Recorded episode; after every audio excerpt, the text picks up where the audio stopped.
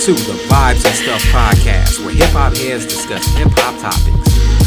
On this week's show, we'll discuss whether or not hip hop pioneer Afrika Bambaataa should be recognized and celebrated for his contributions to the genre, despite the terrible allegations against him within recent years. Then we'll briefly dive into our predictions for the NBA Finals this year, and then we'll dive into an in depth discussion of battle rap. Where do we stand on it? Can it save hip hop or the art of MCing? What would we change about battle rap, if anything? How far do we think it can grow? Who are our favorite battle rappers and must see battles? Then we'll dive into our album Face Off, where we'll be putting Dopp Hopp by the Doppelgangaz against Heart by Nolan the Ninja and weigh in on which album we felt was better and why. And then we'll share what we've been bumping for the week.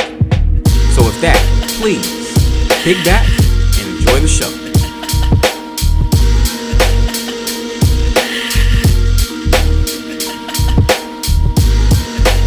Yo, what's going on, Vince? What's up, man? What's up? How you doing? What's good with you, man? What's good with you? Man, had me a, an eventful weekend, man. Our word? some good, some fun, some bad, but yeah. Everything in between, huh?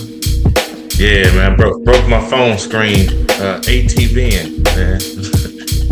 You, you broke your phone screen? yeah, going on doing some four wheeling. Oh, snap. Okay. Yeah, What, what did it break on, like a rock or something?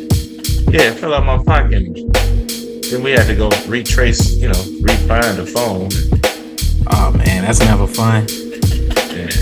And now I guess I'm, I'm motivated to get a phone now. So What was it, an iPhone? now it's an old, old Samsung phone. It's it's it's time for a new one anyway. But I'm just saying, like, Ah, I got you.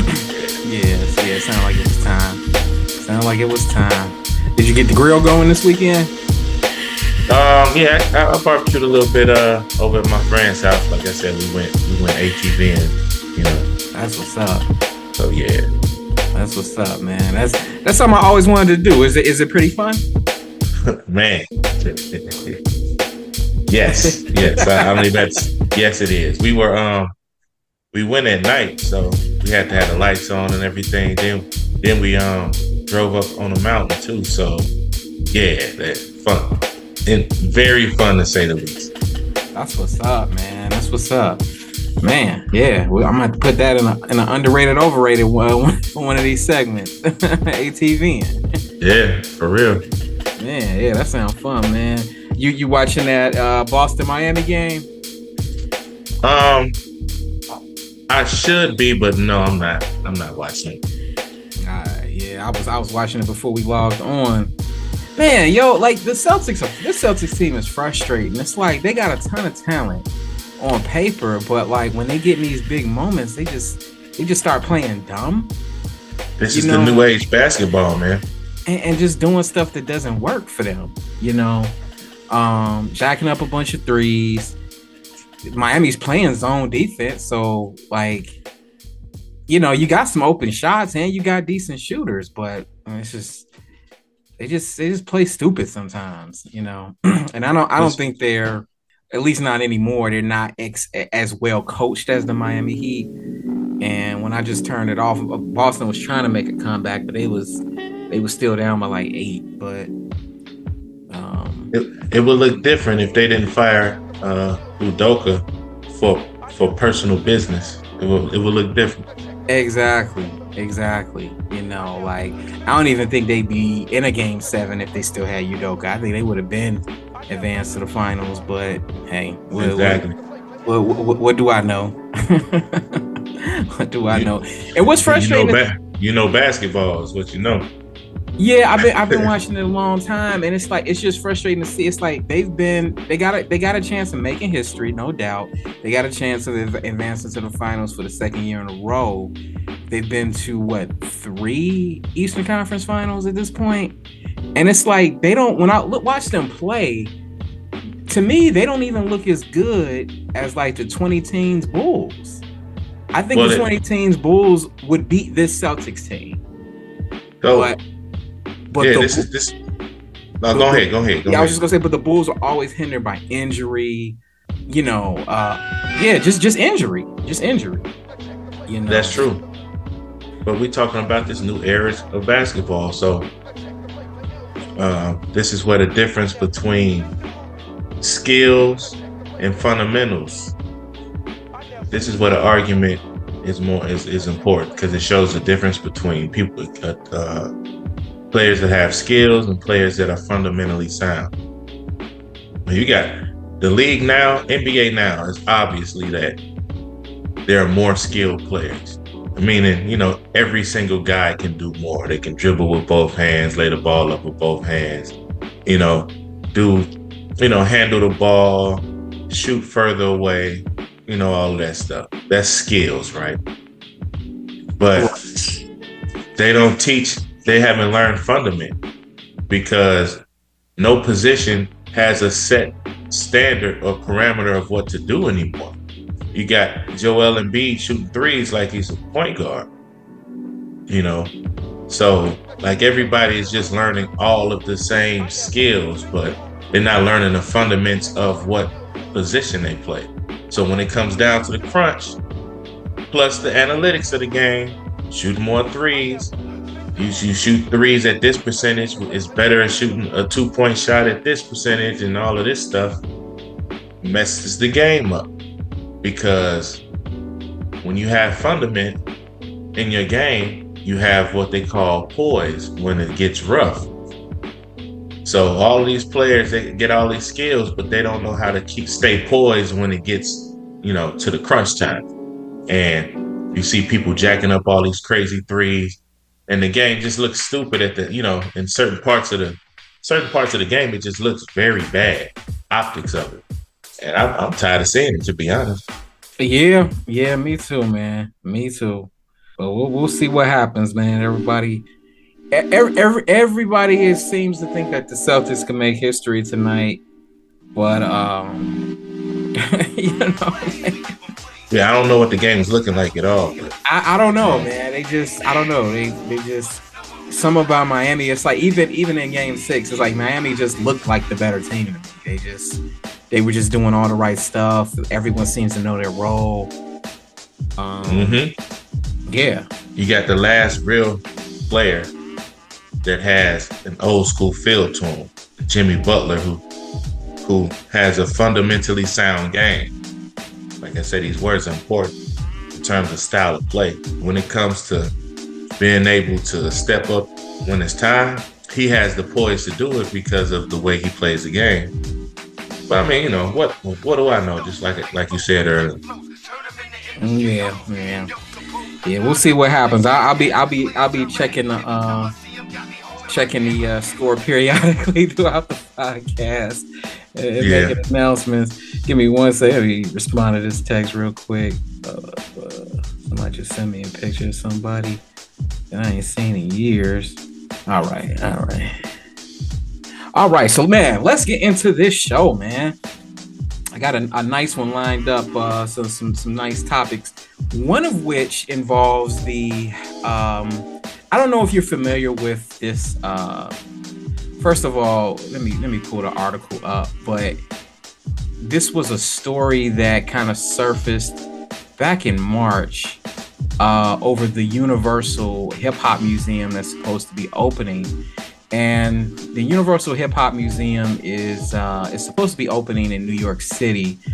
And what happened was what happened was there was a gentleman on the he was the executive director and president of the chairman for the Universal Hip Hop Museum, but people were calling for him to step down because of his ties to the Zulu Nation, uh, the old school hip hop crew, which was started by Afrika Bambaataa. And the reason why this was an issue was because Afrika Bambaataa, over the years, has been, you know, hit with uh, multiple allegations of sexual assault, uh, sexual abuse, uh, even even human trafficking of, of teenage boys. And about four dudes came forward publicly. Uh, one of which was Hassan Campbell, who's a actually a pretty prominent uh, YouTuber. who discusses different This- things this in dude. culture. You said what? I said this dude. Yeah, yeah, yeah. He was one of them, and they seem to be their stories seem to corroborate very uh, accurately, and and you know, there's there's been there, there's been a call to for, for, for hip hop and old school pioneers to kind of distance themselves from Afrika Bambaataa because of these allegations. And the guy who they want to step down from the, being the chairman of the of the what is it the chairman of the Universal Hip Hop Museum his name is Rocky Bucano um, and they want him to step down because he in so many words defended Afrika Bambaataa and seems to kind of be ignoring calls for uh, you know accountability. And it, there's also a discussion going on right now, uh, a lot of amongst a lot of old school New York rappers and, and hip hop pioneers on whether or not Afrika Bambaataa even deserves to be recognized or celebrated in the context of hip hop history. And uh, what what do you think? Do you, do you think this is something that that kind of deserves attention and deserves accountability, or what do you think? Because because apparently the the the the assault, the sexual assault occurred in the late 70s, early 80s when a lot of these dudes were like around 12 or 13 years old.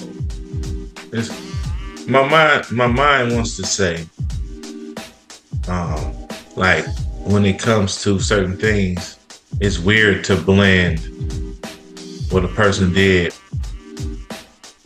that has nothing to do with hip hop. You know, nothing to do with the um the history of something at hand. Like those two things don't match. Like like why bring those two things up? You know, like part of me wants to say that because it's like, you know, the accolades or what a person may have done or most likely did doesn't take away from the accomplishment accomplishments. You know what I'm saying? Like it doesn't Yeah. like like like logically. That's what my mind comes up with. But do, I do also understand like the uh the emotional part of it Mhm. because hip hip hop is a culture. You know what I'm saying? And um, although he is definitely a part of the history, um, you can mention someone without them being celebrated. Kind kind of like, you know, got to bring up Hitler in certain parts of history, right? But we don't celebrate the dude, but we do talk about. It. Yeah. Yeah. Yeah. So, so Yeah. like, yeah, his his name should be mentioned without the celebration. Like, yeah, he did accomplish all these things, but like, let's just let's just get over. Like, let's just hurry up and rush through his part of the history, even you know, even though he definitely is a part of. it. Right, right. Yeah, it's it's uh for me it's you, you can you can I feel like you I feel like you could definitely mention the the contributions that this man made in the context of hip hop and the history of the genre and the culture and everything while at the same time still condemn what he he he might have allegedly done because there are people who are on two opposite sides of it. There are people who feel that what he for what he did he should be you know in jail. He should be stricken from the history of hip-hop. His records shouldn't be played anymore. And they've even gone a step further and alleged that he really only became a figure in hip-hop to be around little boys more because you know it started out as a youth movement uh, basically. And you know basically just throwing out the, the baby with the bathwater and saying the whole the whole culture was was was catering to, to people who wanted to be around little boys. And i feel that's a bit of an extreme position even though i would I, you know anytime somebody victimizes somebody else like i'm all for justice and accountability and you know call, calling those people out and and punishing them you know um, the way they should be punished and then there are people who are on the other side of, the spectrum who are going out of the way to defend them and to call the victims liars and you know they- they're they're, they're only doing this because they're getting paid by the man because they don't want you know they don't want Afrika Bambaataa to be revered, you know, by the youth. And it's like, ain't none of the youth right now thinking about Afrika Bambaataa. at all. like, you say his name, and anybody 10 years younger than me most likely will be like, who? Yeah, yeah, who?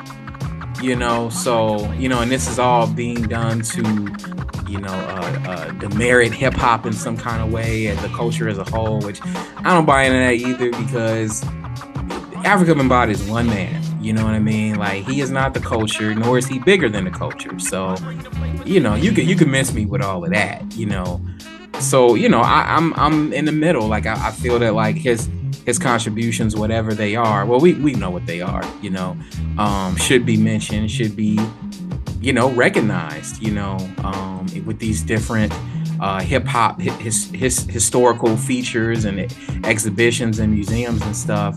It should definitely be mentioned, but at the same time, you can still c- condemn what he what he did. You know, I don't I don't see what's so hard about that. You know, no nobody is all good all the time and nobody is all bad all the time you know? Human, human beings are are complex like that you know? They're they're capable of uh, accomplishing great inspiring things and but they're also capable of some some really foul stuff you know?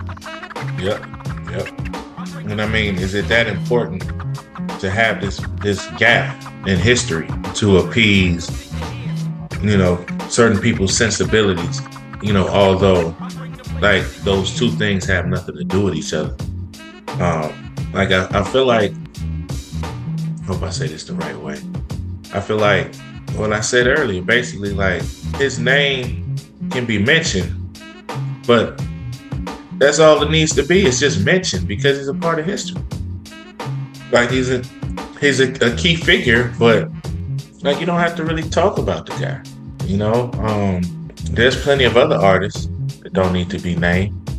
Um, like you can't take away, you know, the person's in jail now, and you know the things he done were really bad, but you still can't take away the influence and the impact and the, and the history of what he did as far as music or the genre of R&B is concerned. Like it, it just it can't go away. You said R and B. You, you were talking about who? Who was that? Oh, I didn't say a name. Oh, okay, okay. I, I, was actually just about to bring up R. Kelly though. Like, if if if you did a if you did a documentary on '90s R and B, it's like there's no way you'd be able to do that without mentioning him. You know. Um, exactly. You know, but but people people kind of learn how to have to learn how to compartmentalize. It's like, look, if we're talking about the music, yeah, we got to talk about this guy. Like he had hits. He he moved the needle. He he you know advanced the genre. You got to talk about it now. If you're talking about uh, uh, a history of black women not being listened to when it comes to sexual assault allegations, yeah, you could still talk about him in that context as well and hold him accountable and and discuss him in a totally different light than you're going to talk about him in an R&B documentary. So you you kind of got to learn to compartmentalize a little bit um, and people just don't seem capable of doing that, you know. Well, yeah, certain mindset people. Yeah, it's like, I, yeah, I just, I just don't get it because what a person does for work has nothing to do with what they do. You know, extracurricular activities. I would say, for lack of a better term. You know, it's like this is work and this is his personal life. Although horrendous, like how how do the two match? Like this has they have nothing to do with each other. Yeah, yeah, exactly. You know, but you know, I can, you know, it, it, it all sometimes it all falls back on like celebrity worship too, because people who engage in that, you know, these are the people that you hear defending these folks, the R. Kellys, the Bill Cosby's, uh, you know, whoever else, and then you kind of have the people who are on the opposite side who usually usually nine times out of ten they weren't even of a self-aware age or maybe even born yet when that person was truly active in making their mark on the culture. So they're they're divorced from the whole um, man we used to play this song this was the jam in 91 they're, they're divorced from all of that because they didn't have that experience. They just hear the foul stuff and they say, "Oh, this person needs to be. This person got to go." You know, we we can't we can never f with this person on any level. So there's that part of it too. You yeah, know, yeah. where they, they they can't have that other conversation. you know, I could say, "Oh man, Vibe by R. Kelly sure was a jam." Man, too bad he he he wasted all his potential because he was he, he couldn't stay away from them gir- those little girls. It's like I can I can say both things. You know, I I could when when bringing him up. You know, and and same thing with Afrika Bambaataa. It's like man, Planet Rock show was the jam, but uh man, I he, he wrong for touching them little boys, you know. Exactly. But I think what it is is that we're of the same mindset that I don't care about a person's celebrity. Like celebrities don't make me like I, I I'm not a groupie. I don't have a groupie mindset. Like um I've met celebrities in public and you know they get ready to take pictures and stuff. And it's like I, I said no that's fine. I was just it was just cool to see you actually see you in person. I didn't actually want to take a picture with you though. Like it's you know like i understand you want to just go about your life just like anybody else. Um, yeah yeah. I remember when i, I met uh, terrence howard in a del taco in california. And um you know, he was clearly not trying to be recognized. but uh-huh. like I recognized him because he was right behind me in line. So it's like they would have you order and then you would step off to the side so the next person can step up. You wait for your food or whatever. And I, I stepped off to the side after I ordered my food and I'm I'm hearing him order and I'm like, man, that dude talked just like Terrence Howard. And then I turned and look. I was like, oh, that dude looks just like Terrence Howard. Then I looked closer. I was like, oh shoot, that's Terrence Howard. and I, I, gave him a head nod. I was like, yo, I love your work, man. Keep it up. And and he gave me a head nod. I said, thank you. And I just that was it. I just let him go about his way. And um, yeah, yeah, and that was it. Yeah, man, I've met a number of people. I met Brian McKnight. Oh, snap. And, you know, chatted it up with him for a little bit. Uh, I met Shaun T with his family. Uh, man, I man, it's been a number of people actually. Common. Hmm. Uh, the Common was cool too. Yeah, I met Common. I, I met met met him. I met uh Talib, uh, Lupe, Mos, um, Jay Electronica. Actually, um, he was he was surprisingly cool. You know, very very very gracious. You know, um, you know, and just you know pleasant to be around. You know, and, and, and it might have been that it was matching your energy too, because like I can imagine many celebrities they don't want to. Uh, some of them do. Some people they love attention. They they are narcissistic in that way, or just very attention seeking. Seeking. But a lot of people, man, they just want to be able to go from point A to B without having to stop and sign an autograph or take a picture or or have this long drawn out conversation that only you want to have. You know, um, they don't they don't they just want to be able to um, be human and not be not be a slave to everyone's one everyone else's uh, desires to spend this little bit of time with. So yeah, I get it. But I, and that's what I mean by before we get too far away from it. I meant to say that it's like those are the ones that are putting too much stock into these people because they're holding them to so much high esteem that they get disappointed when they when they're actually not perfect, which they should have realized in the first place. Yeah, um, exactly. Or they're just in denial. That yeah, that's the other side of it. It's like you put too much put too much stock into a person just because they're extremely talented um, and have a level of celebrity that most people don't have. So now you either are all for or all against them when something bad happens. Or you could just be like, well, I mean, they're not human. I mean, they're human just like anybody else. They just got caught up. And yeah. Now, yeah. They, now they can't do what they were doing anymore, you know? Yeah, yeah, exactly, exactly. Yeah, or they're just like like you said, they're human, they're human, you know. But I, am not in favor of throwing out, you know, the, the the baby with the bathwater to to you know, you you could condemn actions without condemning somebody's art. You know, it's just that's just exactly. how I look at it. You know, that's how I look at it. You know, um, because where's the energy kept at? That's that's what I don't like. Is yeah, you had to you had to shut down seventy five to eighty percent of the industry if we yeah. gonna keep the same energy. You know. Yeah, this is true. This is true. Man, I just got a text saying they need to get Mazzulla out of here. I then I checked the score and Boston's down by 21 with four minutes left in the fourth. I'm like, wow. Yeah. I knew it. Yeah. Time, time for a boring finals. I knew it. If Jimmy Butler, if Jimmy Butler accomplishes the impossible, dragging this team to the finals without Tyler Herro, without who didn't they lose somebody else? Uh, I'm not sure. I feel like there's somebody. Oh, Oladipo. I forgot about Oladipo. Yeah, yeah, yeah, yeah, yeah. yeah. If he accomplishes the impossible and like beats Denver in the finals, where would that put him in like all time NBA rank? Would that does that make him top 50, top 30? So I think you had to start having a different conversation. We need to start we would have to start having the conversations of like most amazing season. Um and he also would ne- he also definitely needs to get more more notoriety. You know, like they were trying to throw Ja, give Ja Morant the uh, nod. Well, a couple guys, the nod to be fa- the faces of the NBA. That mm. LeBron is on his way out, and Durant and them are older. Like these were the newer guys.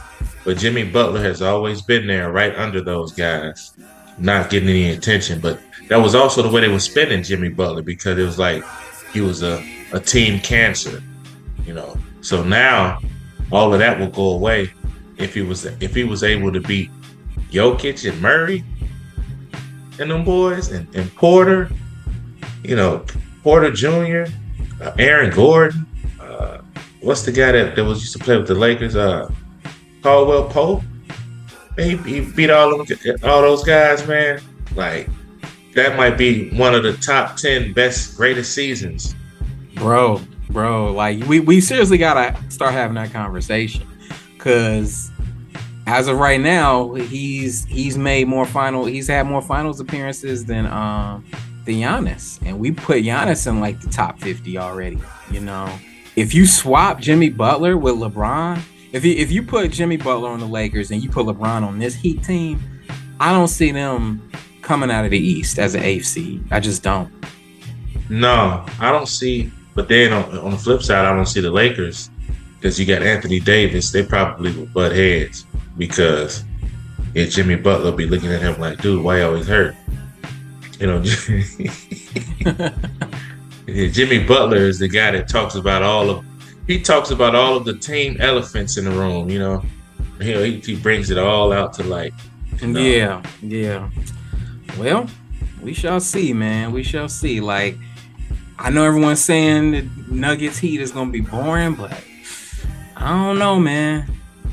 I don't know. They, the Miami Heat. I mean, like, don't get me wrong. I'm predicting Denver to win, but the Miami Heat just they just feel like a team of destiny. They just there's no giving them, you know, and it's like everyone seems to know their role and they just seem to really want it. You know what I mean? like Yeah, but it's like Denver is just such a superior team um, that like it's just gonna be very difficult. Like Jimmy Butler is going to have to have four games of his life, including everyone else. Like everything is going to have to just work out for four games for Denver to to not win this championship. Yeah, yeah. I mean, hey, they, they've beaten the Bucks and they've beaten the Celtics. They've beaten the one and two seed in the East. So I th- I think they'll make it interesting. I, I don't think it's yeah. it's going to be a sweep by far. I, I think they're going to give Denver everything they can handle, and it's I think it's going to go at least six. I think it's going to go at least six. I'll uh, say. I, I know they won't get swept, but I'm just looking at I'm just looking at the, the, the matchups, man. Who who do they have for Jokic? I mean, I like Adebayo. They got nobody. I mean, Adebayo was good, but he he's he's not he ain't no Jokic stopper. Like like he could barely contain Robert Williams III. Like uh yeah, I don't I don't see him I don't see him containing Jokic. I just don't. I just don't like don't get me wrong, I still believe Denver is the superior team and will win, but like Miami, man, they they they they gonna they gonna give it all they got, man. They, it's like I said, there's no giving them. Oh yeah, they'll um. It's not like they aren't a challenge, right? They they they they will keep Denver on their toes, but it might be a couple. It might be one wake up game where it's like, all right, y'all, okay, we can't play with these guys. But we got we got to stay on task here, you know. We got to keep our p's and q's together. We got to dot them i's and cross those t's. You know. Yep. Yeah, their margin for error is going to be very slim. Yeah, because you know how it is. Sometimes you just play down the talent. Sometimes that happens. You get it just happens. But they just got to remember, like, no, we got to continue to keep the same, the same uh, consistency going with our execution. And man, it might it might look really bad. Yeah, but they they'll be all right. They'll be all right. You know, I, I that, that's that's why I love basketball. To me, basketball is the the purest sport. You know what I mean? Like it is, man. It is. It is. But you know what's also funny too? They can't be underestimated. What's that? The um the the lack of pressure. So like when when you don't have to when you don't have to win, because the Miami Heat, they are not they are not expected to win. No, no, so, they're playing with house so, money. Yeah, yeah. So it's like, hey, you know, they playing as free as possible. Like, hey, we ain't supposed to be here. So like, there's no pressure. I don't feel pressure to shoot any of these shots because I'm not even supposed to be uh, be here to shoot these shots. Like I'm just glad I'm here. So I can play as free as possible. No, no pressure, no nervousness, no jitteriness, no anxiety. Like I'm just playing free flowing.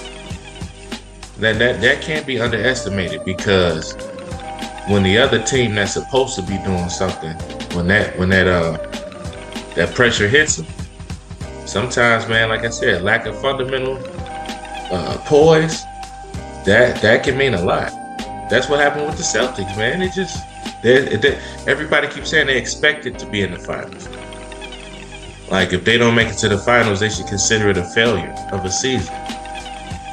I wouldn't say that. I, I think people are too focused on like the finals and winning a chip and like the, the Boston Celtics are a, a really good team. They're a really good collection of talent and they're one of the final four teams standing this year. So it's like that's not a team you blow up.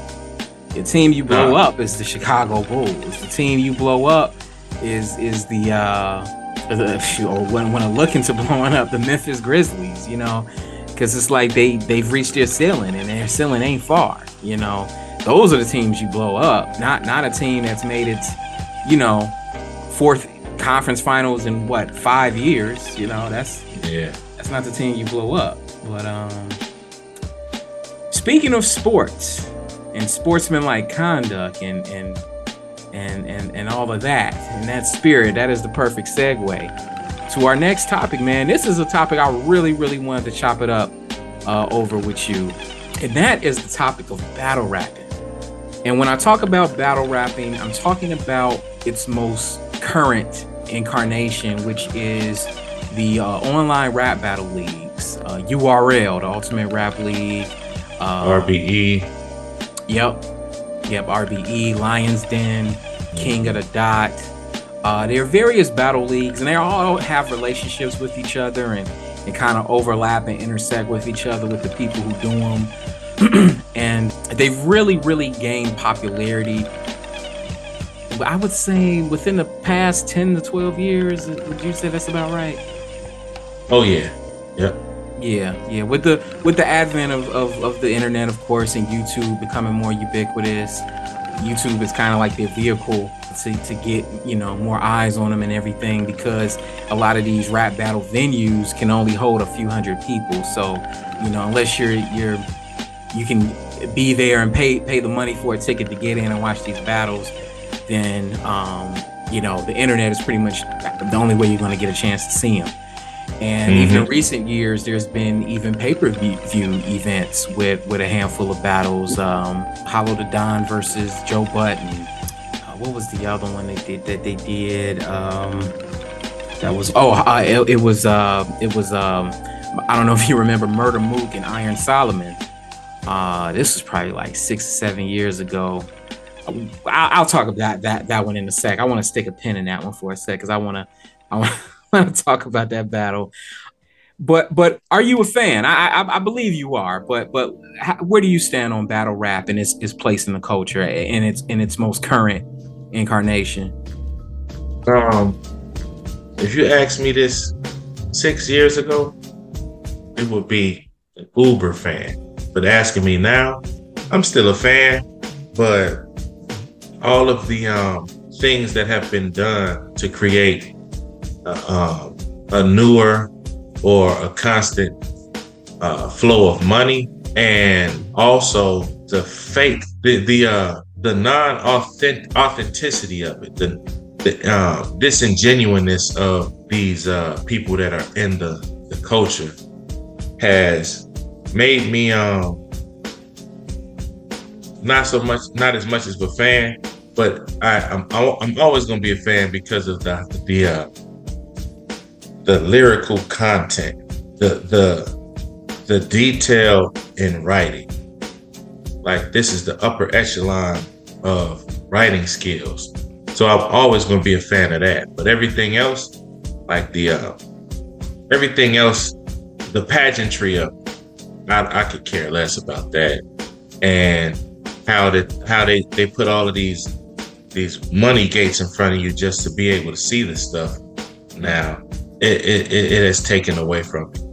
Really, really, okay. I, I understand that. You, you you said something about the lack of genuineness. What can you be more specific? The fake beef. The fake beef. Ah, okay, okay. That's this is annoying. Like, how many times y'all done shot up these people's family verbally? pushing people around, tugging people's shirts, pocket checking people, all of this stuff. Like, mm. come on, man. Like the, the I, I, get tired of that. Like the, the the the attempting of punking somebody. Like it just, I get tired of the the yelling in people's face. Like I get tired of that stuff. Like I just just keep it. I, I just love the lyrics. Let me see the, let me see the lyrics. Let me hear the lyrics. Okay, okay. Well, for me, the, all the stuff you just mentioned, that's that's to me, that's always kind of been a part of it. I mean, like even shoot, you go back 15 years back when Smack, you had the Smack DVDs. I used to buy those at the barbershop, bro. That's that's that's how long ago I go with, with being a fan of battle rap. Um, mm-hmm you know and you you you have the same element you know people getting in each other's faces being highly aggressive because i i come from a more old school tradition of battle rapping when uh, cats in my crew or other crews would battle cats in another crew or with sometimes we would battle with each other within the same crew a lot of times we we'd have a beat plan you know either somebody beatboxing or somebody would would be fortunate enough to grab an instrumental of you know some some underground hip hop record that we all like, and folks was able to battle over the beat. And then when I started watching like these these new battles, uh, you know, out of New York and whatnot, and kind of saw what they had going on, and they were just doing it completely a cappella. It took me a while to kind of get used to that, cause. But, but then I started noticing like okay they they really can't go over beat because they have to worry about crowd control and crowd reaction and all of that like you can't even hear the beat if the crowd is responding and oohing and on over your last bar. You know, so once I once I, I I got it in my head that battling without a beat definitely has its advantages, I was able to enjoy it more. You know, now as far as the aggression, I, I kind of just took that as uh just showmanship and theater because you you have to as an MC, yeah, you're battling a dude, but you're you're really trying to get the crowd involved because they're the ones who are going to give you the W or give you the L. So I just kind of chalked it all up as just showmanship, you know, and putting on a great show and actually being an MC and a and a, a lyricist on top of it. Um, and I, I'm thoroughly, let me be clear, I'm thoroughly, thoroughly impressed by what these battle rappers can do. Like, I have a hard time memorizing 16 bars that I wrote myself. Um, That's amazing, ain't it? Yeah, and these dudes are memorizing, you know, three to five minute rounds of just constant bars. Um, and are able to go back and forth for three rounds, you know, back and forth, back and forth, uninterrupted. And and I shouldn't say uninterrupted, but you know, without having to look down at a piece of paper or, you know, and, and have, okay, this is this is round one I got memorized. This is gonna be my round two, and this is gonna be my round three, and like each each round is like five minutes worth of rhyming. You know, to me that's phenomenal. You know, that yeah. is phenomenal. Plus, um, plus the freestyle and rebuttals within it, and the adding in yeah. stuff that happens on, on the fly, like somebody in the audience, or you know, like just certain mishaps. They they sneak it into the to the battle to turn up, you know, turn it around. You know, it's like that right there is just like creativity at its best. Um, yeah, I agree, man. I agree. Like, it's it's it's amazing what these cats can do. Um, you know, some of them have taken props up on stage with them and you know, just to punch up their delivery and, and to give people a little something extra to look at or laugh at. It's great, man. I, I I think it's it's one of the things that's keeping the culture alive, you know, and it's it's when people complain about hip hop not being lyrical anymore. I, I you know, it, it sometimes kind of annoys me because it's like, man, y'all not looking in the right places, you know, and you know, these cats are really, really keeping it alive do do you have do you have a short list of battle rappers, past or present, um, that that you are a big fan of? Man, I don't mention Cassidy, of course, because um, he's he's my first major um, person that I saw with that format. You know, you know the, the famous battle between him and Freeway. And then, you know. Did you see his battle with um Dizaster? I've seen all of his battles. Okay, okay. All of them. And I I I feel like he's won all of them. Every single one. I um, would agree. I would agree. I I the freeway one did not impress me that much because freeway crashed and burned. And I kind of thought unpopular opinion, unpopular opinion, I know. I got I thought Cassidy got lucky. um, and then I, like, and, but then I, saw him battle Dizaster, and I was like, man, I don't know how he's gonna do against this dude. And he tore, he tore Dizaster up, and he didn't even really. His style is different from Dizaster's. Dizaster is way more wordy and verbose, and Cassidy is way more laid back and, and simple and to the point. But boy, bro, like he handled. It. Yeah, it. but but guess what? But, but when he when he did that Dizaster impression, even Dizaster was impressed. Yeah, and that yeah. just that that crushed. Yeah, yeah. Fat Fat Cassidy killed him, man. Yeah, yeah, he did. He did. Okay, so I'm sorry I interrupted. You said Cassidy. Uh, Cassidy, Mook, of course. Um, oh, this is a shame I'm forgetting his name, but you know the other guy. Uh, uh, is always saying, uh, "What's up, handsome?" Or oh, beloved. What's up, beloved? Yeah, yeah, yeah what's up, beloved? Uh, Loaded Lux. Loaded Lux. Daylyt, of course. Oh, I forgot about uh, that. Daylyt, of course.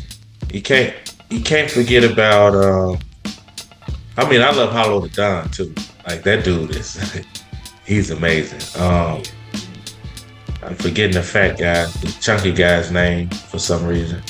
Charlie it's on Wild and Out. Charlie Clips. Like, it's certain guys that like you can't even say who's the best. It's just who's better that day. Because they all do it at the highest level, you know. And then you got some that I liked, like uh, uh, New Jersey twerk, but I, I ain't really been on him within the last couple years. I don't even know what I haven't seen any of his battles, as a matter of fact. Yeah, I can't say I've seen a whole lot of battles of his. But uh what's the dude that's from uh Baltimore? I can't think his name. Tsu Surf, of course, but you know, you know where he's at right now. Yeah, yeah, homie, homie's in prison. He got what did he get sentenced to? A long time. a long time. He's, he's a demon out in the streets, though, man. Like he's gonna catch up to you eventually. Um, but his boy, you know, uh, I can't think his name. The Gun Bar King, you know. Um, oh, Tay Roc. Tay Roc, yeah. But then you got K Shine and you got DNA. Man, there's a lot of guys you can mention. Then you got lady, you got some of the ladies too. Yeah. Like, yeah. Shout out to Remy Ma for official. Like, yeah. You shout out to Remy Ma for like for me really seeing the first female battle against uh Lady Luck. Like oh, everybody yeah, thought yeah. Lady Luck was gonna win for sure, but Remy Ma got it convincingly. Um, and now, like, yeah, yeah, she got she got a battle league out right now. Does she? Yeah, she her first. I think of the first main one was uh, uh Eazy the Block Captain versus who was that against? Man, who was that against? Eazy the Block Captain versus I can't think his name. Easy, easy one, easy though. Oh, it was against um, ah, what's that dude's name? That's a, he also was on um, Wild 'N Out. You know, he always got his brother Showtime coming on. Oh, Hitman Holla. Hitman Holla. Yeah, Hitman Holla. I don't know how. I do know why. His his performances, but the dude's lyrics are not on. He is not. He's like third tier with lyrics. okay, okay, yeah. okay. I, I get that, but his delivery, his energy, and his level of animation on on stage is what is that's his selling point. Yeah, but I mean, after a while, you get tired of looking at the picture of what the what the Whopper is supposed to look like. Then you actually get the Whopper. It's like, man, I don't even look like the picture.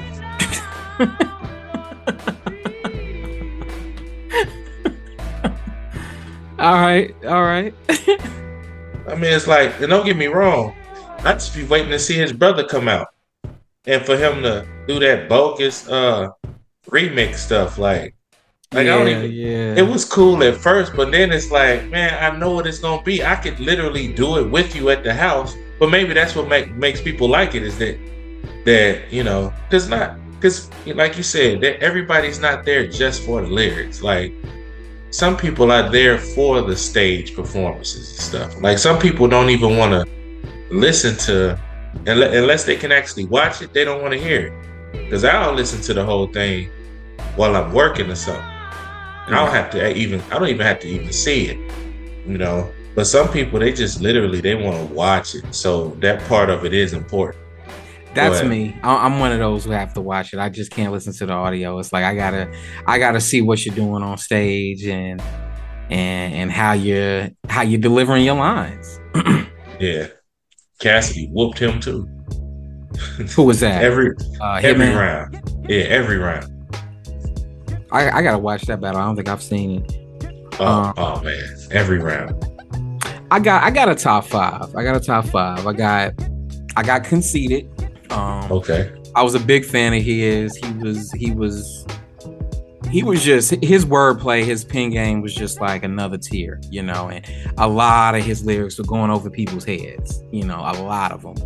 Um, yeah. And I, I think that's why he's so he's still kind of underrated and not talked about. Like I, I, but I think like when these rap leagues first started like getting real popularity, like he was he was a top three dude like in, in his prime. Um, so I got conceited. I have, and this is a this is a left field one. I have Bill Collector. Left field. Bill Collector whooped it. He easily beat Hitman Holla. I was gonna ask you, did you see did you see the Bill Collector Hitman Holla battle? Because oh yes, oh yes, I saw it. That was, was Oh yes, I saw it. I forgot the burner. forgot the burner. No, not the burner. Yeah, like didn't have said dude. that. I forgot the burner. So yeah, he, uh, man, Bill Collector, he he is he is hey, mad animated. Hey, hold, hold, on one second, Ian. Hold on. All right. All right, I'm back in. Yep, yep. Yeah, man. Um, we just got a puppy, so. Oh snap! What, what breed? Yeah, a Rottweiler. Oh, okay, okay. And this little dog just got a foot caught up in the um in her cage, and she was making the craziest sound of noise. and I, yeah, I had to go see what was going on. I got you. I got you. But yeah, Bill Collector, he's super creative. Man, please check out his battle against uh, Ness or Enes. It's it's it's a few years old, but he snapped. He snapped. Like it, it was almost a shame because it was like he came with some pretty good bars for a dude who really wasn't worth his best. But there's a there's a section in that battle where he he Bill Collector reveals this tattoo on his arm and he incorporates the tattoo in the in, in his bars and he's he's just spazzing, bro. He is spazzing. All right, next up I got Charlie Clips. Dude oh. kind of came out of nowhere for me. I remember hearing his name a lot and hearing that he was the next big thing and he was kind of like uh, I can't remember if he was kind of like the uh, he was supposed to be like the next DNA or something like that. That's what people were to say about him. Because um, his freestyling prowess? Yeah, yeah, absolutely. Yeah. And and he impressed me. He impressed me. He he beat a lot of dudes that I didn't think he could beat. He embarrassed T Rex, uh, and that's that's oh, the battle that, that really made me like him. uh, next up, I got Loaded Lux doesn't doesn't do a lot of battles, but the battles he does are very very high quality.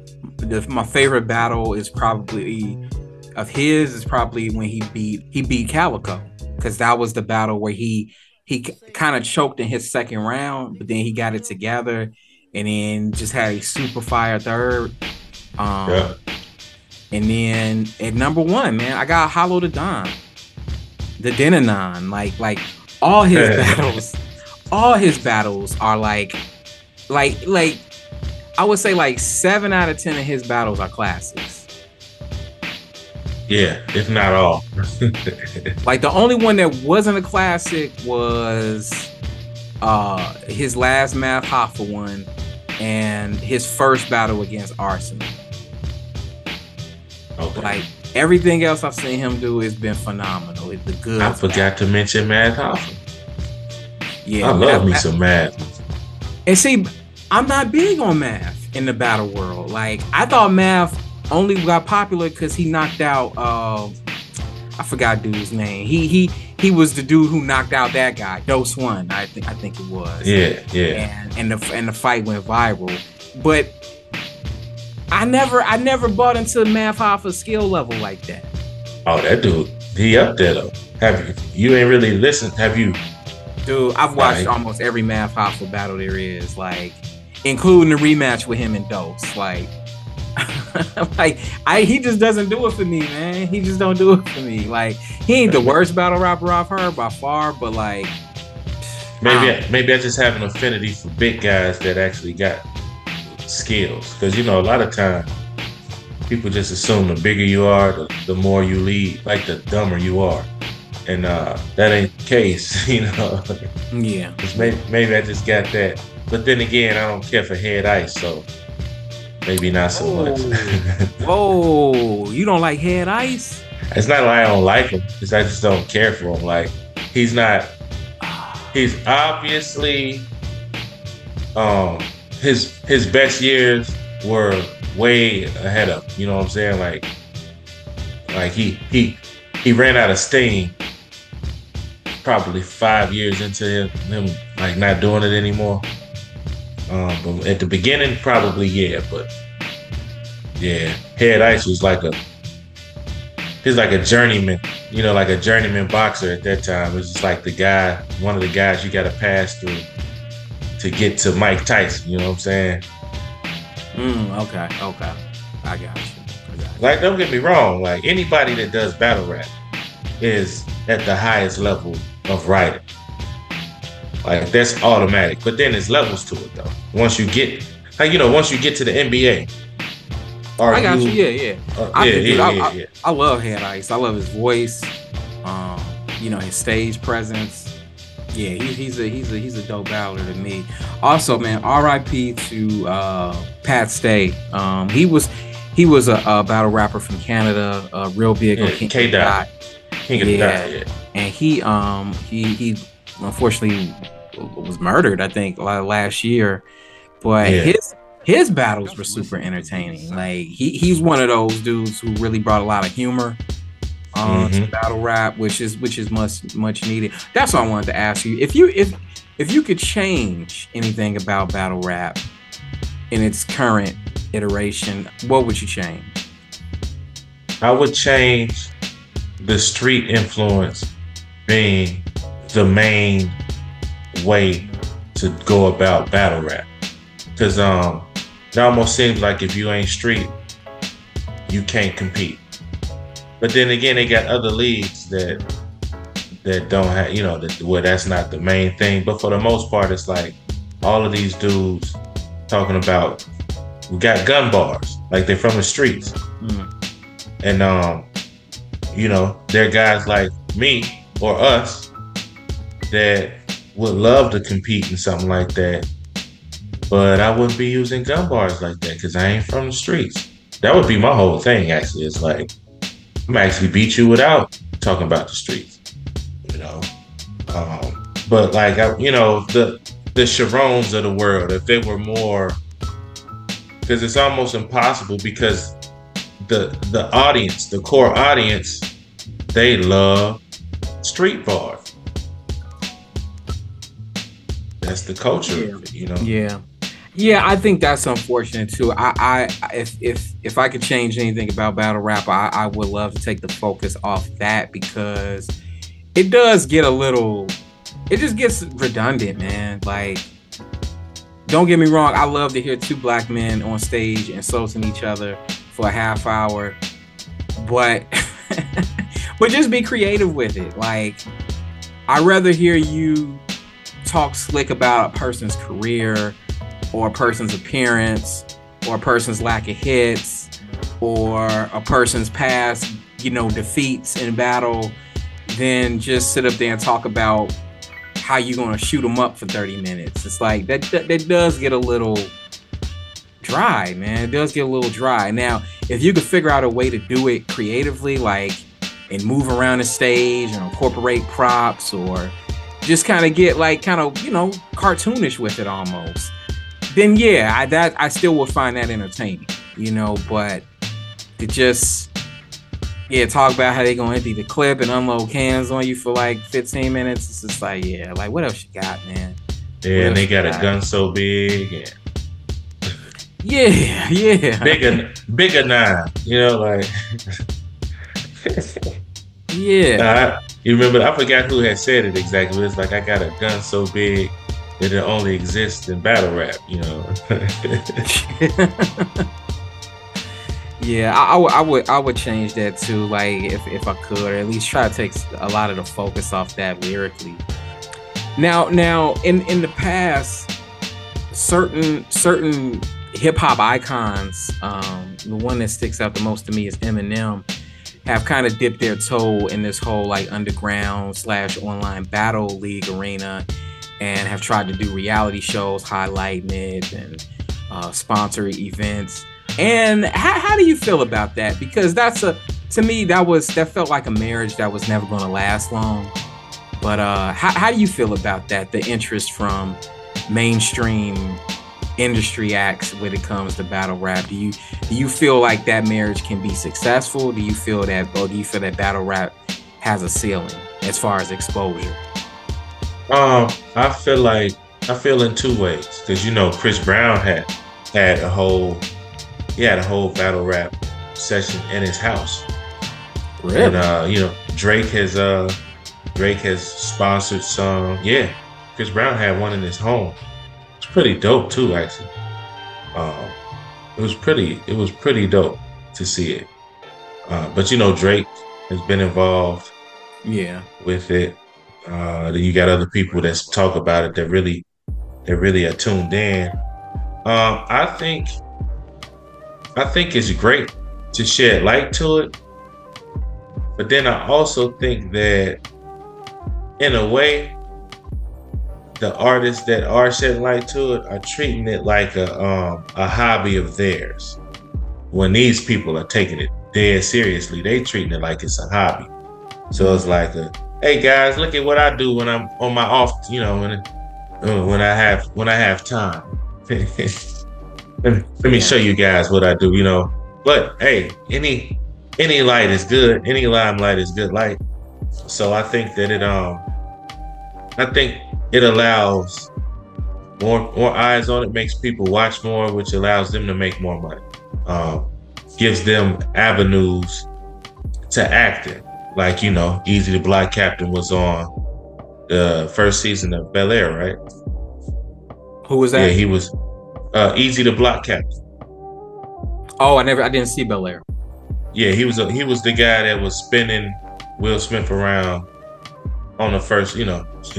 You remember Will Smith was getting spun oh, around yeah, by the, yeah, dude. Yeah, yeah, he he was the actual character in the new um, Fresh Prince show of the guy that made him leave, and like they they gave him like a really good part on the first season. So like that it's dope. Like people have more avenues to do more things. So I think it's good in that aspect. Okay, okay. Do you do you see it being successful to the point of like do, do you feel that the that the current hip hop audience has a stomach for battle rap to the point where they can really cash in? I, I know there a lot of battle rappers are, are are cashing in now in various ways, but what what do you what do you think? Do you think it's it's just it just takes the right marketing tools or pitch person to be the face of it for it to really blow up? in the mainstream because because for the most part when it comes to battle rap it's niggas like us our age and whatnot or around our age who really keep up with it and support it and the dudes that's in the, and the dudes that's in the streets that yeah, yeah. love to be out in the streets and still want to still want to spit bars um I don't think I think it's I, I think it can go up another level, but it's never gonna be it's never going to be hugely promoted in in in the the normal music way. Like they ain't gonna be on the radio heavy. Like you know, some people are on it because you know in New York it's a huge thing, so they get interviews and stuff like that um, on the radio stations. But um, you know, then they get on Funk Flex. Some of them get to freestyle, you know, do their thing like that but it's I don't think it's ever going to be a situation where they have a high level of celebrity unless they get on other avenues like Nick Cannon, you know, got a lot of battle rappers to be on Wild and Out, which allowed them to do other things. Like you know, Hitman Holla has a he has a reality show now called Bags Over Bodies. Really? Yeah, where they like living in it's like a bunch of battle rappers are living in this uh Atlanta mansion, and they doing like they battle rapping in the mansion. It's like I haven't watched it all the way, but it, it's kind of interesting. But at the same time, it's like this is what's gonna show how fake the stage presence is. So, so do you really want to show the background, the behind the scenes, where everybody cool with each other, but they talking about their mama and killing their kids and all this stuff? Hey, do you really want to show how fake it is? But I'm just, you know. To me, that's kind of takes the um. I don't know, man. I don't think that's the best way. I, with all due respect to him and Holla, I, I just don't think that's the best way to promote the the battles, the the the, the battle rap part of the culture. um, you're trying to make these people reality TV stars when they're not that. Like, and they're missing the whole point of why people want to watch them and what they want to watch them for. I don't want to see y'all living in a house together. Yeah. Like, I don't want to see evolving, y'all, man. Yeah, doing these goofy challenges, and it's just like, to me, I, I feel that like, because you've had a lot of big names attached to it, uh, like you pointed out, Drake, Chris Brown, um, uh, Nick Cannon, even Eminem. And it's like to me, these are all like big names with big followings and and and, and deep pockets. more importantly, and if they can't really get the battle rap scene elevated to the next level, and, and by that I mean just in front of more eyes and gaining more attention and followers, then it's like I really don't know what will. Like I think battle rap, by its very nature, by its aggressive nature, will always be a, a, a, for the most part an underground thing. Can these dudes pull in five figures on a battle? Absolutely. But I, I just think that overall in the culture, it will always be kind of like this underground thing and kind of like the last vestige of like true pure hip hop, you know. And I, I, applaud what these cats do. You know, I applaud what these cats do. But it's like I, don't know if you, you, I know you likely remember um, back when they had uh, 106 in Park, and they would do what was it, Freestyle Fridays or something? Friday, yeah. And they would have dudes battle, but it was like they can only battle for 60 seconds, and oh, they couldn't curse. beat. It was on a beat, and it was on a beat, and they couldn't curse. And it was like, okay, yeah, that's that's cool and all, but it's like, it, it, it that format was so limiting. So for me to see that, and then to see like uh, my first Smack DVD, or you know, the URL league once it really got going, it was like that. It was like night and day. It was two different animals, you know. It's like these yeah. dudes and these rap leagues are really, really doing some special stuff, you know, and yeah, yeah, they, they deserve to be applauded. Before we get off this topic, who is the most overrated battle rapper in your opinion? Uh man, Goodz. oh snap. You know what? I used to feel that way, bro, but like Goodz kind of grew on me. Man, good man. I, I I mean I understand why because of his swag, the his presence on stage. But when you say stuff like um uh something something something I box you in, double dutch. You talking about the game of hopscotch? Like and you wrote and you wrote that lyric, and that's the lyric you wrote like when you do stuff like that, like that, that upsets me. um, That's like, a reach. You, I give you that. I, I give you no, that. No, it's not even a reach. That's like down like wrong. That's like that's like talking about. That's like using an analogy for Uno, and then you say, um, spades. Like no, it's not the same game. like how could you even do that? You wrote that in. Like come on now. Like when you uh, your lack of uh, preparation and detail like that, like come on, man, that's and then like the the writing is just not it's it's third tier level, third level, you know, like third tier in, in terms of his writing level. Is uh you know, I just think he I think his bravado is more impressive than what he actually says when he's rapping. I got you. I got you. Um, okay, so you got Goodz. I would have to go with I would have to go with Calicoe. Oh yeah, I see what you're saying, but he's had some impressive, impressive I, I, bar in verses. In, I would have uh, to battles. I would have to go back and get like a list of like recommended battles from him. But like I never understood why he was so popular so quick because because every every battle I watched with this guy was mad debatable, with the exception of one, and he's not like one of these dudes who got better over time either. He, if he if anything, he got worse over time. It's um, the streets, man. Maybe. His father was big in the streets, like, and it's it's. I think it's kind of like that that little dirt placebo, you know. He's second generation guy from the streets is like it like it, for the people that love the streets, it feels good to know that, and they just supported the guy with it. Yeah, yeah. All right, must see battle for newbies.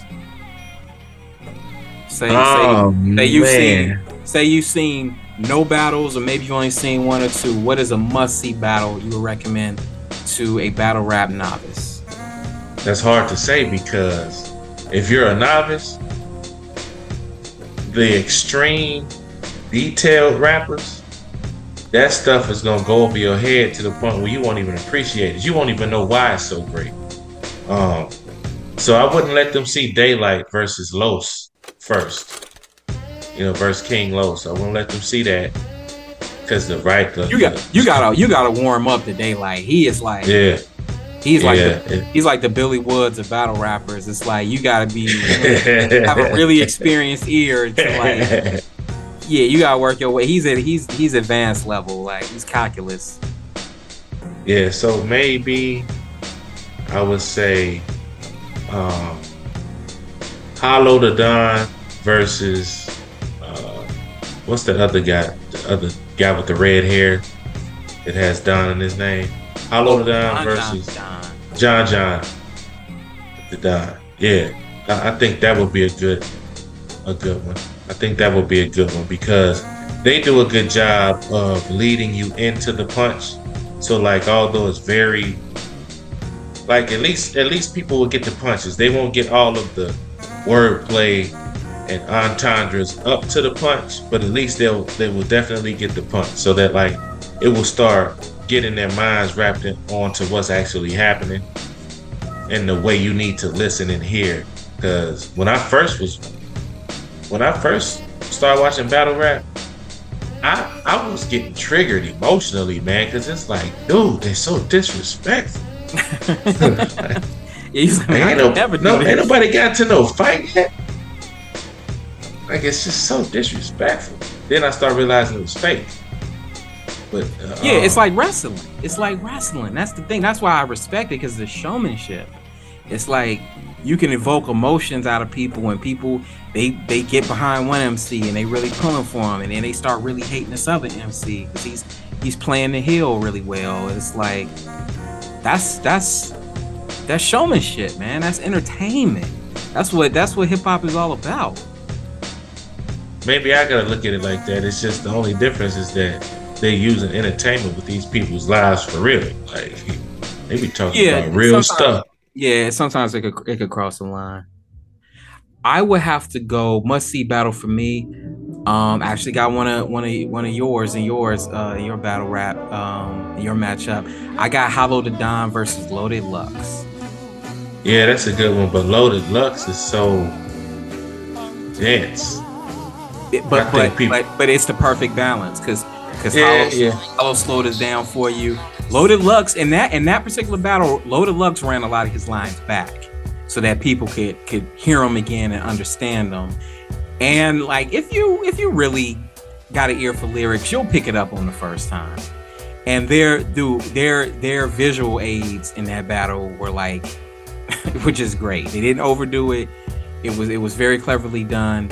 And it was one of those battles where it's like it's split down the middle. 50% of the people gave it to Hollow, 50% gave it to Loaded. But overall, the culture won uh, with that battle. Um, yeah. Seeing those two titans just go at it. But yeah, Hollow Da Don versus Loaded Lux is a must see battle for anybody. To me, looking looking to uh, get in a battle rap. So Jamil, if you're listening, I know you ain't a big fan of battle rap, but please, please check out Hollow Da Don versus Loaded Lux. Please. Um, my next question: Overrated or underrated? The two on two battles two underrated. MCs team up against two others. Yeah, I'm gonna go underrated too. I'm gonna go underrated too. Um, man, they're just as entertaining as the one on ones to me. More entertaining in some ways because you're you're you you you can be creative in a way that you can't when you got another person on stage. It's like the way they do the back and forth. It reminds me, like I automatically think about um Jadakiss and uh and the Ghost Panero to go, Styles P, we gonna make it. Like I, that's that's like their version of battle rap. That or that's like that's what they do when they when it's a two on two. It's like that, that back and forth, man. It's lovely to me. Yeah, yeah. Uh, now, I, I, agree. Uh, two two on two battles you must watch.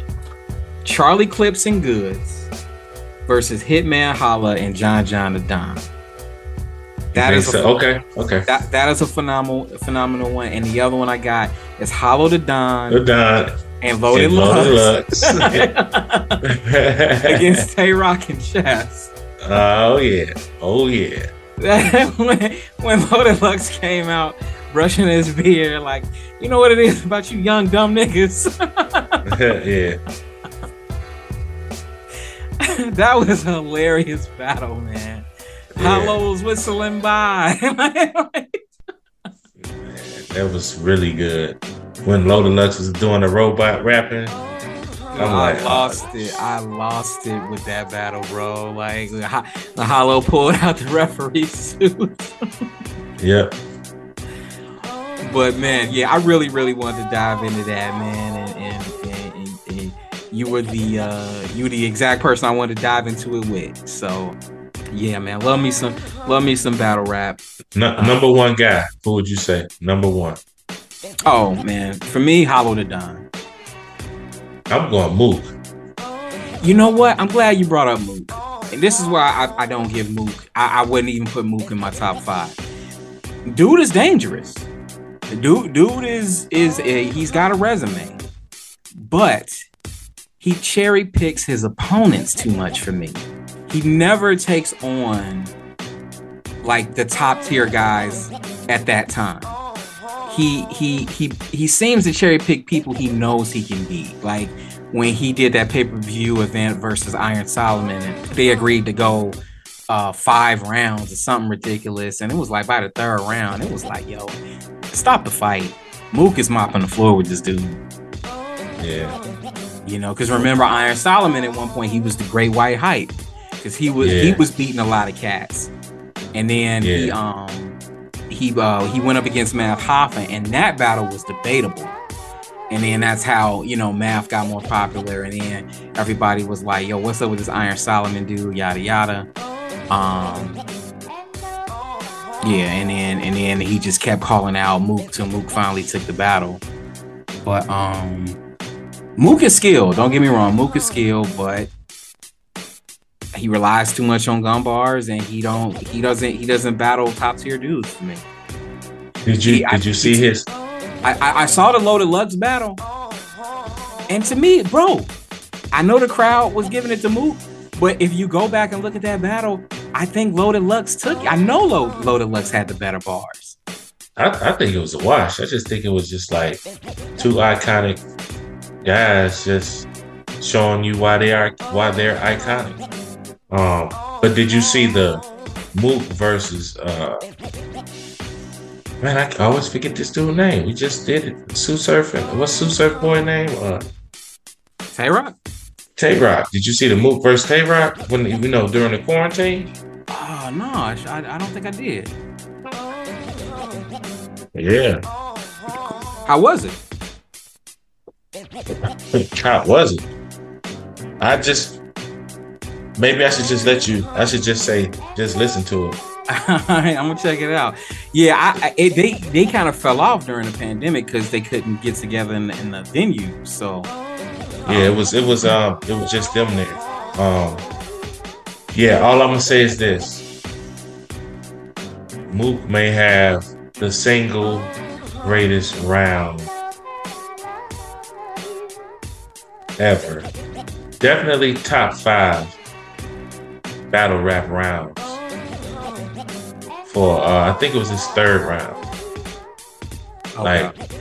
Like, like maybe tomorrow or as soon as we get off. Now nah, it's gonna be too late. Uh, maybe tomorrow. You should, at, at the very least, listen to that third round. You okay, are going to be. I'm definitely like, check it. It's amazed. on YouTube. Yeah, it's on YouTube. Okay, I'll check it out tonight. Yeah, if my phone wasn't cracked, I I send you the link. I'm gonna check it out. Okay. All right. So yeah, I wanted to get into that. Man, I'm have I'm gonna have to shelve these other uh these other two topics for right now, just because I don't have enough time to get into them. But let's go ahead. Let's uh let's get into our album face off for the night. This is what I call a rematch of an underground throwdown. And this week we are putting the album Dopp Hopp by the Doppelgangaz up against the album Heart by Nolan the Ninja.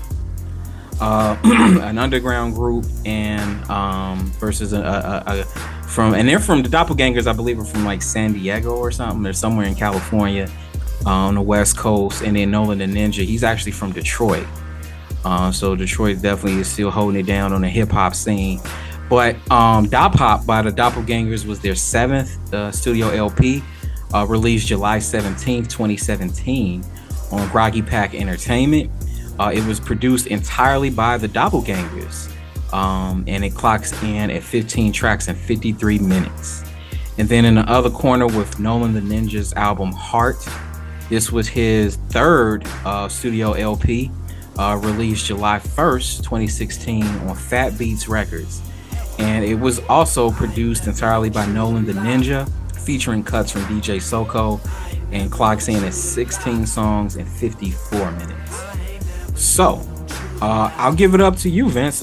Between these two albums, uh, Heart by Nolan the Ninja and Dopp Hopp by the Doppelgangaz, which one were you feeling more and why? I wasn't able to go over them this week because unfortunately, when I wanted to do it today, since I had the day off. no, I'm not. Not well. I'm, I'm, just you know I don't have an extreme. You know I don't have a very detailed explanation of the album uh, because my phone got cracked and I couldn't even. Oh, um, that's right. Yeah, I was like it. All of it just did not work out. But I listened to. I've heard bits and pieces of both of these albums, you know, and I like the Nolan Nolan the Ninja more. It's just more my style. His it's interesting, man. uh, like it's, it's interesting. It, it, these albums both are interesting, but uh, yeah, I like that Nolan the Ninja more. Uh, I know you're gonna give a better, definitely gonna add the nuance to it, but I, I chose the Nolan the Ninja. Okay, okay, you just dug his style more. Yeah, it's just I, I, wish I had got time to delve into it where I could really focus my mind on because you know, like I didn't listen to either one of these albums completely and like throughout. So, and then also with the mindset of you know uh, it being one album against the other because that you know it changes the way you listen to the music. Um, but just off of what I remember, you know, the Nolan the Ninja just it was just yeah, I just, I just like it better. Okay, okay, understood, understood. All right, it was just more your speed. Yeah. Okay, all right, for sure, for sure. All right, for me, I uh shoot, man, I, I really like this this album Face Off. Both artists or both uh acts, I should say, are are are pretty young, which is impressive. I think of course you can't see their faces on the album cover, but um, uh, with the Doppelgangaz, I believe that both of them are still in their twenties. Uh, same thing with Nolan and Ninja. I believe he's in his twenties still. So for me, it's very, it's very reassuring to hear these two different albums and to hear these two different hip hop acts uh, creating the, the, type of albums and the type of music that they did.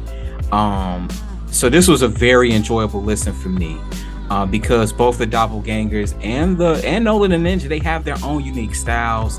They've clearly been influenced by, you know, certified bona fide hip hop greats, and that definitely comes through in their music. But fortunately, they're not trying to sound like anybody else, exactly. or, or, or ride any waves, or, or do what their contemporaries are doing. Um, which I love, which I love, and that, it pays off, man. It really pays off in spades. Uh, the Nolan the Ninja is is grimy. Uh, it's it's consistent. Uh, it's in your face. It's aggressive, man. I love it. This is this is the type of hardcore backpack stuff I was bumping and would have been bumping at age 17, 18. You yeah, know, me too. On, on, my way to the yards to, to to do some tagging on some trains, but it, it was balanced too. I, I really appreciate how balanced the Nolan the Ninja was too you know, he kind of has a flow where he comes off like he's yelling at you. Um, yeah. but but he slows it down on tracks like Heart and I think uh, more and he's rapping in a more softer, subdued voice to the point where I thought it was a feature. I thought it was some other cat on there rapping, but it was it was actually him.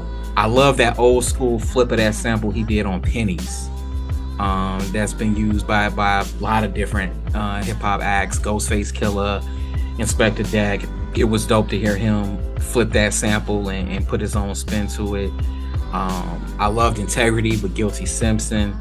Um, he kept a lot of his features Detroit based too. I, I didn't notice that till I actually we're looking at the song credits because he had Fat Cat on here, uh, Red Pill from Ugly Heroes. He had uh, LAZ, Super MC. He had, of course, Guilty Simpson, A minus, Novelist, Finale, and of course DJ Soko. All of those, I believe, are, are De- Detroit uh, acts. So um, he kept it local, man. He kept it local, and I love the the little snippets he played at the beginning of certain songs, like when he had the Prince Paul interview and he had the Nas interview, and it was almost like he was he was he was document eh, not documenting, but but paying homage to all the old school hip hop acts of the past, you know, and and, and kind of you know keep keeping their influence all throughout the album to kind of remind us of you know what type of bag he's coming out of. I thought that was a nice touch too you know, with the little interview snippets he would play in between tracks as well. And dude, I, I was a fan for life of Nolan the Ninja after hearing Heart, you know, and I, I, love how he spelled the album title too. It was like he spelled it with the H E and then parentheses A R T, and then like, he closed the parentheses. So like uh, to kind of emphasize the art and heart. So I thought that was dope too. I thought that was dope too. But I gotta give it to the Doppelgangaz. I got to give it to the Doppelgangaz with Dopp Hopp, man. Whoo, it, it the, the beats were saucier. The the production was more melodic. The hooks were more catchy. And the themes were more fun. Um now now that I give you the the uh the hooks. Um I'm not saying I'm not giving you the other things too, but yeah, um, but that that uh, the uh, the lack of polish is what I liked about Nolan the Ninja. Um, he's definitely doing something different from you know from what I remember to hear it. it it's it, it, it like it brought attention to my ears, you know. But I'll let you finish.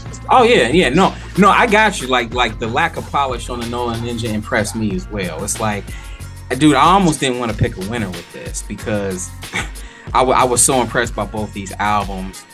But the the the the Nolan, man, the, no, the Nolan, I would have gave it to the Nolan hands down 20 years ago, you know, or 25 years ago, more like it.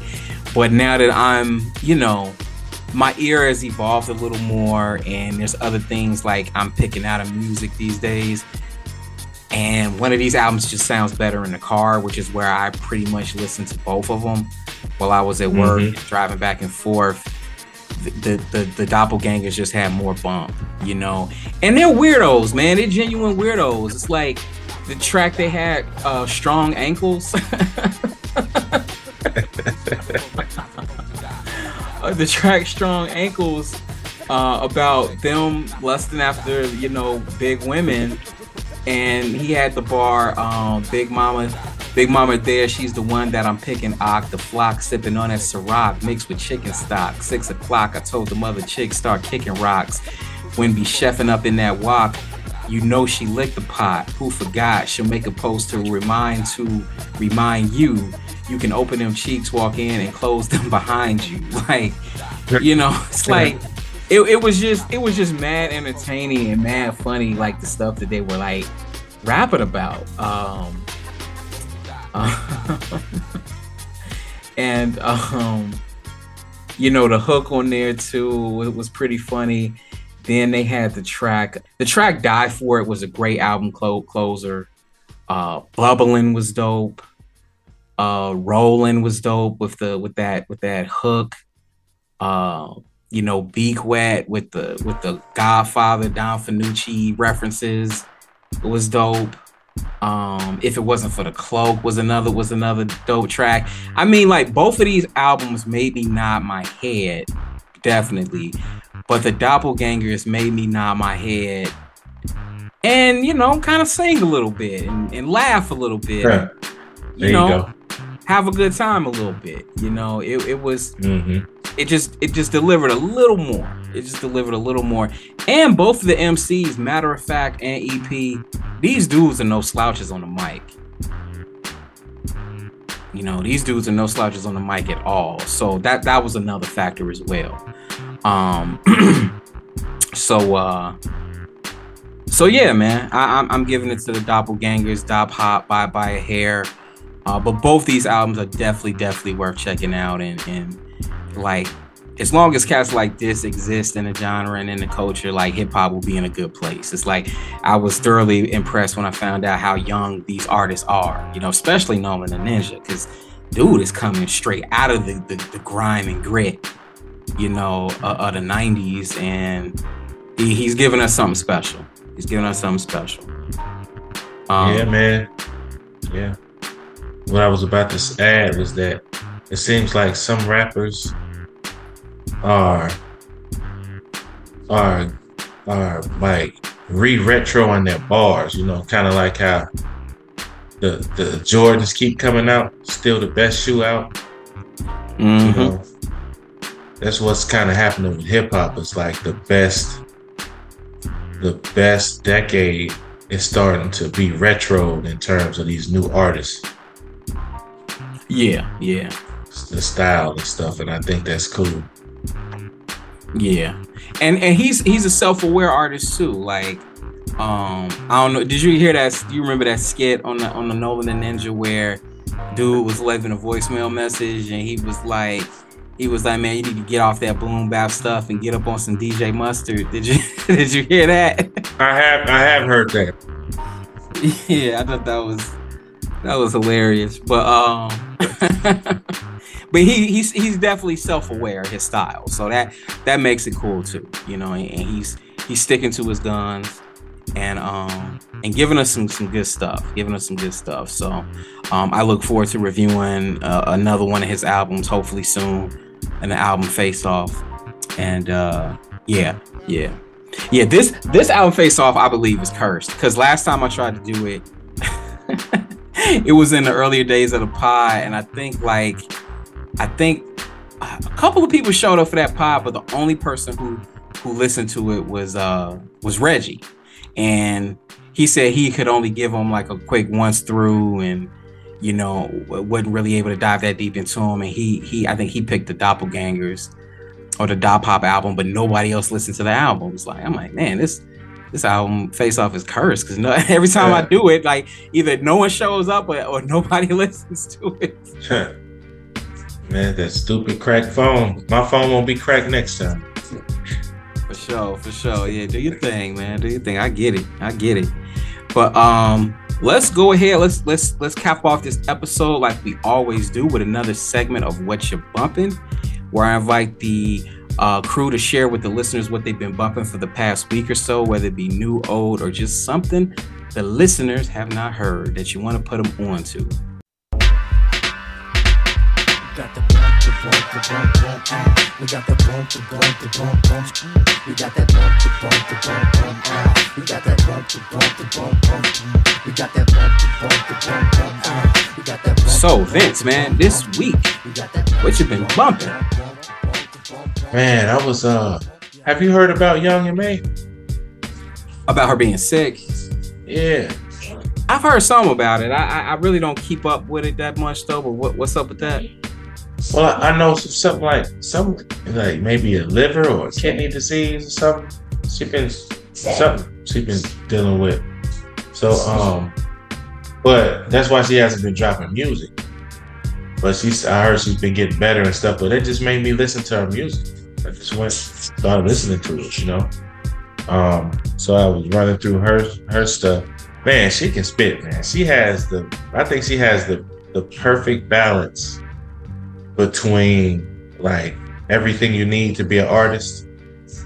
Like she knows how to she knows how to navigate herself around a beat.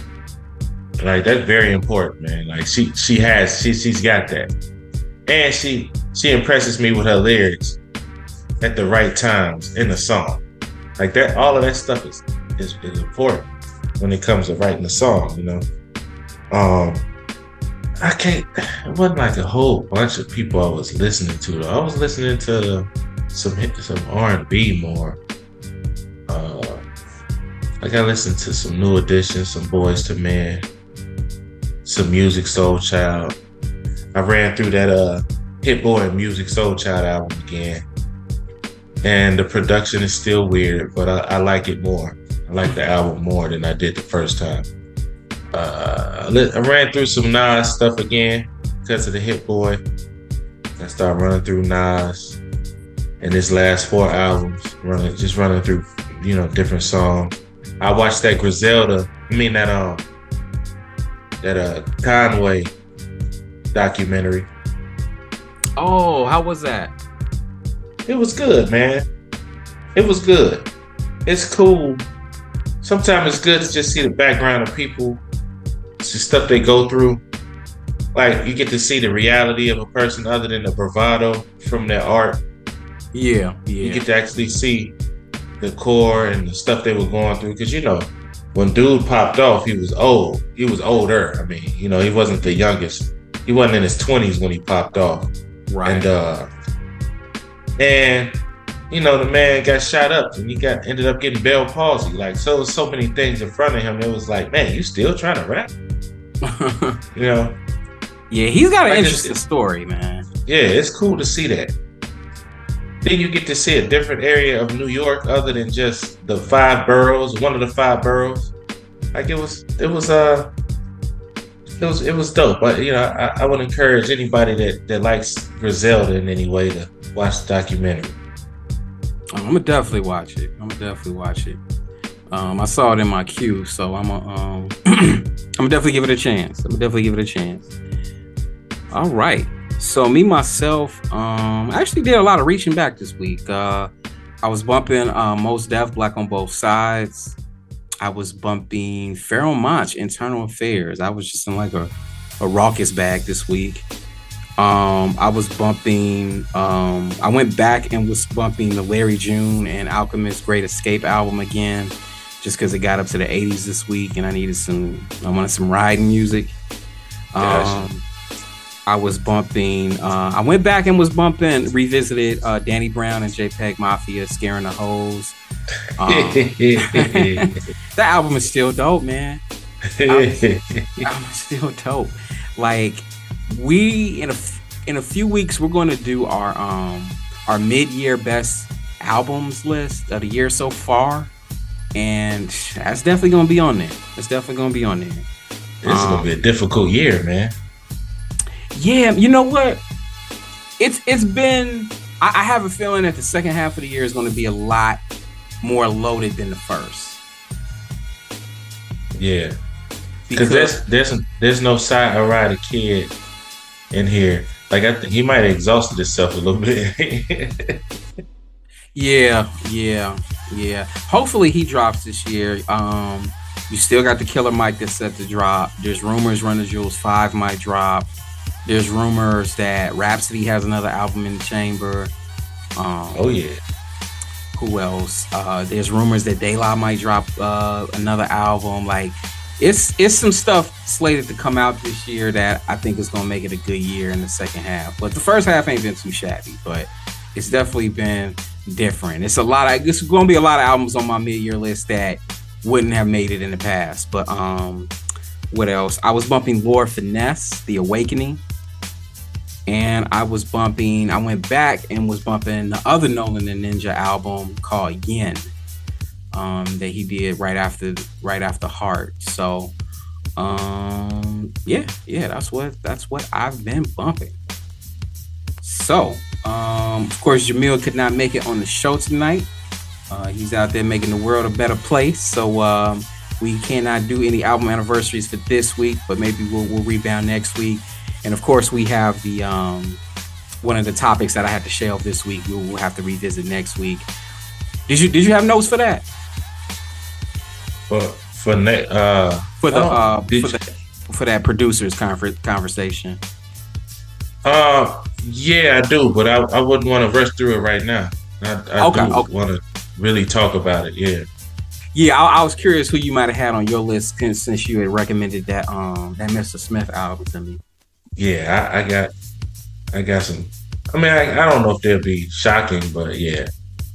Uh, okay, no, no, yeah, no. I, I, got some.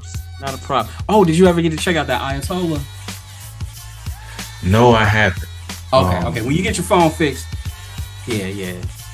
No, no rush, but uh, it's it's some beats on there. I think you really enjoy. Okay. yeah, yeah. But there you have it, people. That is the show. Vince, I want to take it. I want to thank you for taking out some time tonight away from the family to hop on and make the show what it is. As always, it is always, always appreciated. Um, our episode from last week too has been getting a lot of really good feedback. So um, uh, that's what's up. Caps was really reaching out to me over that that last episode, so they really appreciated us commemorating the show in the way that we did. So, um, but that is the show. So with that, my brother, I will bid you adieu, and I'm gonna say peace. Peace, everybody, and I apologize for uh, not being able to give you a more in-depth versus um, detail. You know, it's all yeah. good, bro. But, yeah. We'll pick back up next week, though, man. I'll yeah. holler. All right, peace, everybody. peace, peace, peace.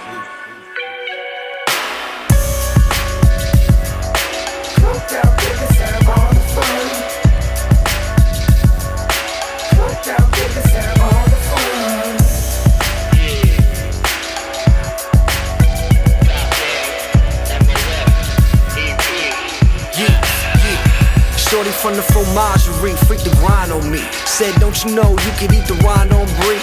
G, certainly you find low key, but she wanna do the deed and it's time on E. Believe for the Mickey D's, micro cat.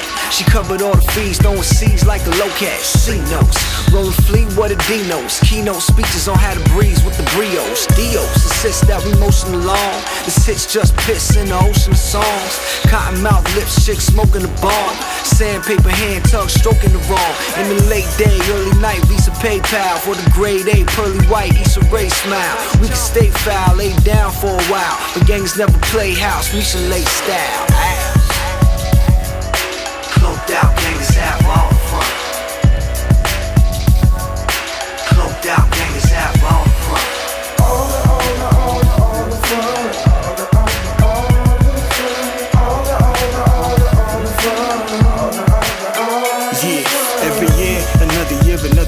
yield.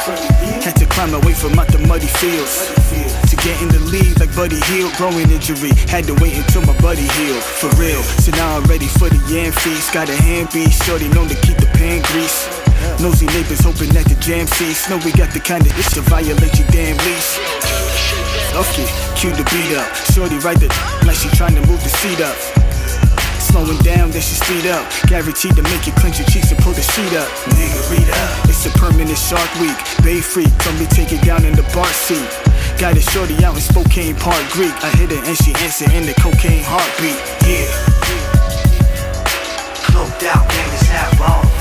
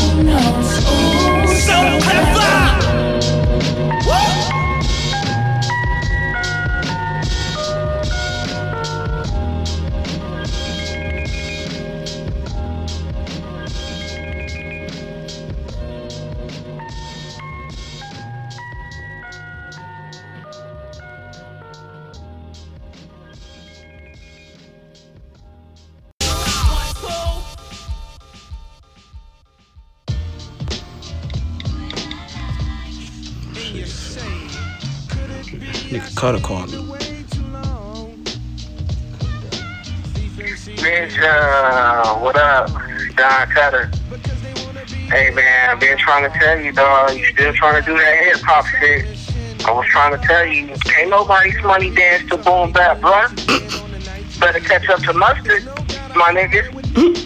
Hit me back.